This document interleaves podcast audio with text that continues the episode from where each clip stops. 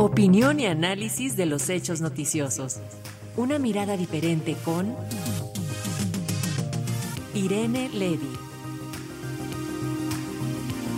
Y sigue dando de qué hablar esta resolución de la Suprema Corte de Justicia de la Nación y esta mañana la maestra Irene Levy nos habla acerca del estado que guarda la Ley General de Comunicación Social, a la cual le ha dado seguimiento puntual esta semana, ¿verdad? Maestra, ¿cómo estás? Buenos días, ya preparamos el cafecito para escucharte. Muy bien, querido Paco, pues sí, ya viernes y yo ya voy por mi segundo cafecito para platicar con ustedes de este tema tan importante. Hemos hablado varias veces en este espacio sobre la importancia de tener una regulación en materia de comunicación social. ¿Qué significa esto? ¿Cómo el gobierno gasta en la comunicación gubernamental?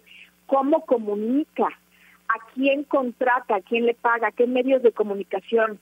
Eh, esta comunicación tiene que ser eficiente, eficaz, puntual, tiene que ir al objetivo específico que se está buscando, es decir, de nada sirve eh, llevar una campaña de comunicación social, eh, por ejemplo, en la capital sobre la posibilidad de tener huracanes, eh, es decir, tiene que ser puntual y tiene que ser transparente también en cuanto al gasto y tiene que evitar la discrecionalidad para llegar a una censura sutil, es decir, de tal manera que se le paguen a los medios de comunicación que tratan bien al gobierno y que no se contrate a los medios que tienen una línea crítica contra él. Bueno, esa es la importancia de una ley de comunicación social. Ha sido muy tortuoso el camino de esta ley desde eh, la, los amparos que interpusieron las organizaciones fundarias, artículo 19, para que existiera la ley. Finalmente se ganó el amparo y en 2018, en mayo del, 18, justo antes de las elecciones, eh, Enrique Peña Nieto emitió esta ley, una ley bastante mala, por cierto, que se le llamó y se le llama todavía como ley Chayote, eh, sin cumplir los mecanismos del artículo 134 constitucional en relación a la transparencia y a la, elección de los de los medios eh, correctos y otros y otros detalles. Eh, pero lo que sucedió en esta ocasión fue que el año pasado, en diciembre, hubo esta modificación bastante agresiva a la Ley eh, General de Comunicación Social, en la que se modificaron muchísimos artículos eh, como consecuencia de este llamado plan B electoral del presidente López Obrador. este, esta modificación a la ley fue impugnada por una minoría legislativa eh, que interpuso una acción de inconstitucionalidad por considerar varias cosas, entre otras que el procedimiento legislativo no había sido eh, cumplido porque fue un, fast track eh, impresionante en la forma en que se aprobó el 27 de diciembre del año pasado. Y fue así como la Corte esta semana resolvió que efectivamente todas estas reformas del año pasado de esta ley eran inconstitucionales por haber incumplido el procedimiento legislativo.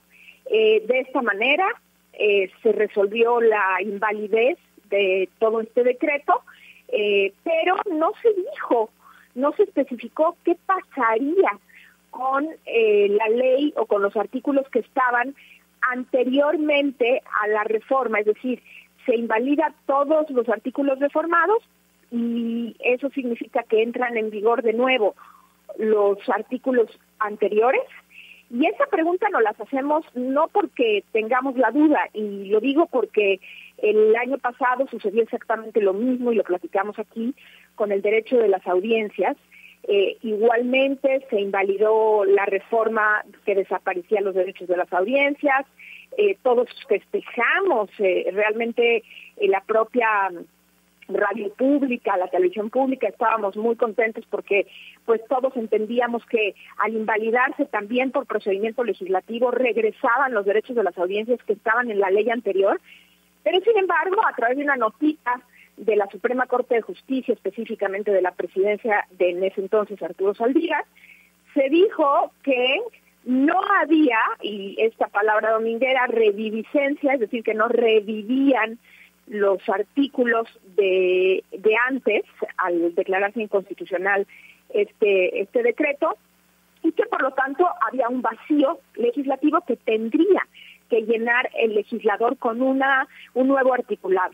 Después de esta notita, que es un desbarajuste y para mí un despropósito que hizo la propia Corte, bueno, pues queda la duda de qué va a suceder con los artículos de la Ley General de Comunicación Social. Bueno, pues quedaba la duda. Sin embargo, el día de ayer, vale la pena mencionar, que lo mismo que sucedió con la ley eh, de telecomunicaciones en materia de derechos de audiencia, que dos días después de que se notificó esta resolución de la Corte, desaparecieron de la, de la versión de la ley de la Cámara de Diputados, que está en el sitio web de la Cámara de Diputados, desaparecen los artículos, pues sí, desde luego, tanto de el decreto que reforma como los originales, de tal manera que se ve este vacío, estos artículos vacíos. Eh, y lo mismo hicieron ayer, es decir, ni siquiera se esperaron al engrose, esto es al detalle de la sentencia, para desaparecer los artículos. Entonces, pues más allá de lo que interpretemos, querido Paco, auditorio, de si reviven o no reviven, pues ya no es un tema de interpretación. Hoy por hoy, si consultamos la versión oficial que está en el sitio web de diputados de la Ley General de Comunicación Social, podríamos decir que no tenemos ley porque quedaron muy pocos artículos, algunas fracciones desperdigadas, pero es una ley inaplicable porque de entrada ni siquiera ya tiene definiciones, porque todo esto había sido modificado y hoy lo borraron.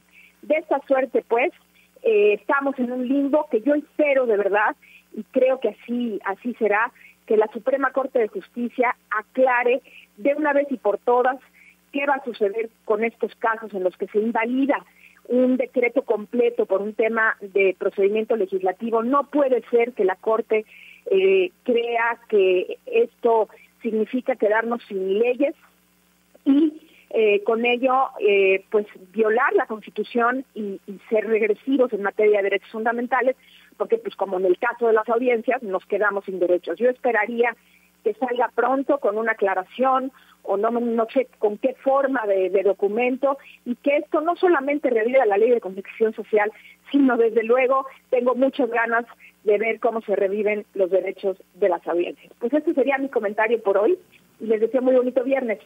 Igual para ti, maestra, gracias por tu comentario y seguimos pendientes de esta discusión tan interesante en redes sociales. Un abrazo. Otro para allá. Hasta pronto.